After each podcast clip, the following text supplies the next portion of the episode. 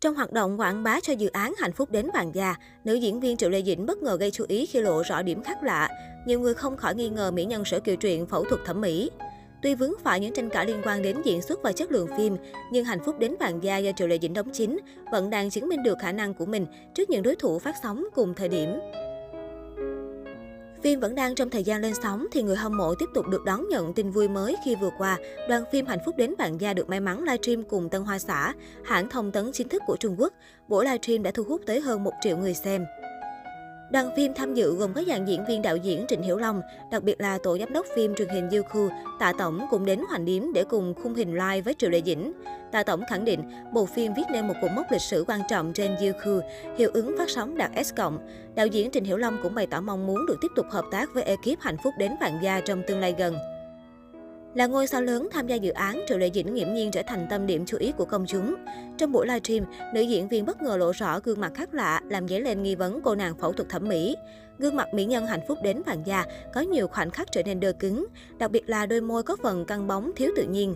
Cộng đồng mạng cho rằng Triệu Lệ Dĩnh đã sử dụng thủ thuật đối với gương mặt. Bên cạnh những bình luận ác ý thì cũng có một bộ phận khán giả lên tiếng bên vực Triệu Lệ Dĩnh. Họ cho rằng gương mặt của nữ diễn viên trở nên thiếu tự nhiên do ánh sáng cũng như lối trang điểm đậm và bóng. Mặc dù gây nhiều tranh cãi nhưng không thể phủ nhận khí chất sang chảnh của nữ diễn viên hạnh phúc đến vàng da. Triệu Lê Dĩnh hiện đang làm mưa làm gió với Hạnh phúc đến vàng gia. Bộ phim có tổng cộng 40 tập, thời lượng phim 45 phút một tập, hiện đang được lên sóng vào lúc 21 giờ hàng ngày. Hạnh phúc đến vàng da là câu chuyện kể về một cô gái có tên Hạnh Phúc do Triệu Lệ Dĩnh thủ vai, người đã lớn lên dưới nhiều thử thách về sự nghiệp và hôn nhân, tình yêu và tình cảm. Và Hạnh Phúc được gả đến vàng Gia Trang, nhưng lại có cuộc sống hôn nhân không mấy êm ấm, thường bị mẹ chồng ức hiếp, không chịu được mà phải ly hôn. Hậu ly hôn, cô bị người đời đàm tiếu, quyết từ bỏ cuộc sống nông thôn lên thành thị làm lại cuộc đời. Ở một diễn biến khác, mới đây hình ảnh Triệu Lệ Dĩnh cùng trợ lý xuất hiện tại một phòng khám trị liệu đã được lan truyền trên mạng với tốc độ chóng mặt, khiến nhiều người không khỏi tỏ ra lo lắng cho nữ diễn viên 8X. Trong những bức ảnh được đăng tải, Triệu Lệ Dĩnh mặc trang phục giản dị, đội mũ che kín mặt nhưng vẫn dễ thấy thân hình có phần gầy gò và mệt mỏi. Sau khi xuống xe, nữ diễn viên và trợ lý đi thẳng tới phòng khám và ở lại đó khoảng 3 tiếng. Điều này đã làm cho người hâm mộ có phần lo lắng cho thần tượng, bởi khả năng cao, vết thương ở thắt lưng của Triệu Lệ Dĩnh đã tái phát. Đây là vết thương xảy ra trong quá trình cô nàng quay cảnh cưỡi ngựa mà không dùng tới diễn viên đóng thế. Cho đến giờ, ở phía sau lưng của nữ diễn viên vẫn còn vết sẹo lớn do gặp phải tai nạn trên phim trường năm đó. Fan luôn khuyên Triệu Lệ Dĩnh nên quan tâm nhiều hơn đến sức khỏe của bản thân, tránh để lại những vết thương nghiêm trọng. Hiện tại, nàng Tiểu Hoa đang bận rộn với lịch quay giữ Phượng Hành.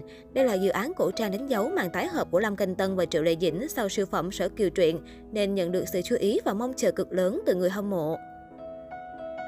Giữ Phượng Hành là bộ phim cổ trang được chuyển thể từ tiểu thuyết Bổn Vương ở đây của tác giả Cửu Lộ Phi Hương. Nội dung phim kể về nữ tướng quân mai giới Thẩm Ly, Triệu Lệ Dĩnh. Vì muốn đào hôn nên đã trốn xuống Trần gian. Tại đây cô gặp nạn và được hành chỉ thần quân Lâm Canh Tân cứu giúp. Một thời gian ở nhân gian, Thẩm Ly đem lòng thầm yêu hành chỉ thần quân, nhưng cô vẫn không biết thân phận thực sự của chàng. Chỉ đến khi quay trở về ma giới, Thẩm Ly mới phát hiện hành chỉ thần quân cũng chính là người ban cho cô mối hôn sự mà cô vốn đã từ chối. Và cũng từ lúc này, mối nhân duyên hay còn gọi là nghiệt duyên giữa Thẩm Ly với hành chỉ thần quân mới thực sự bắt đầu.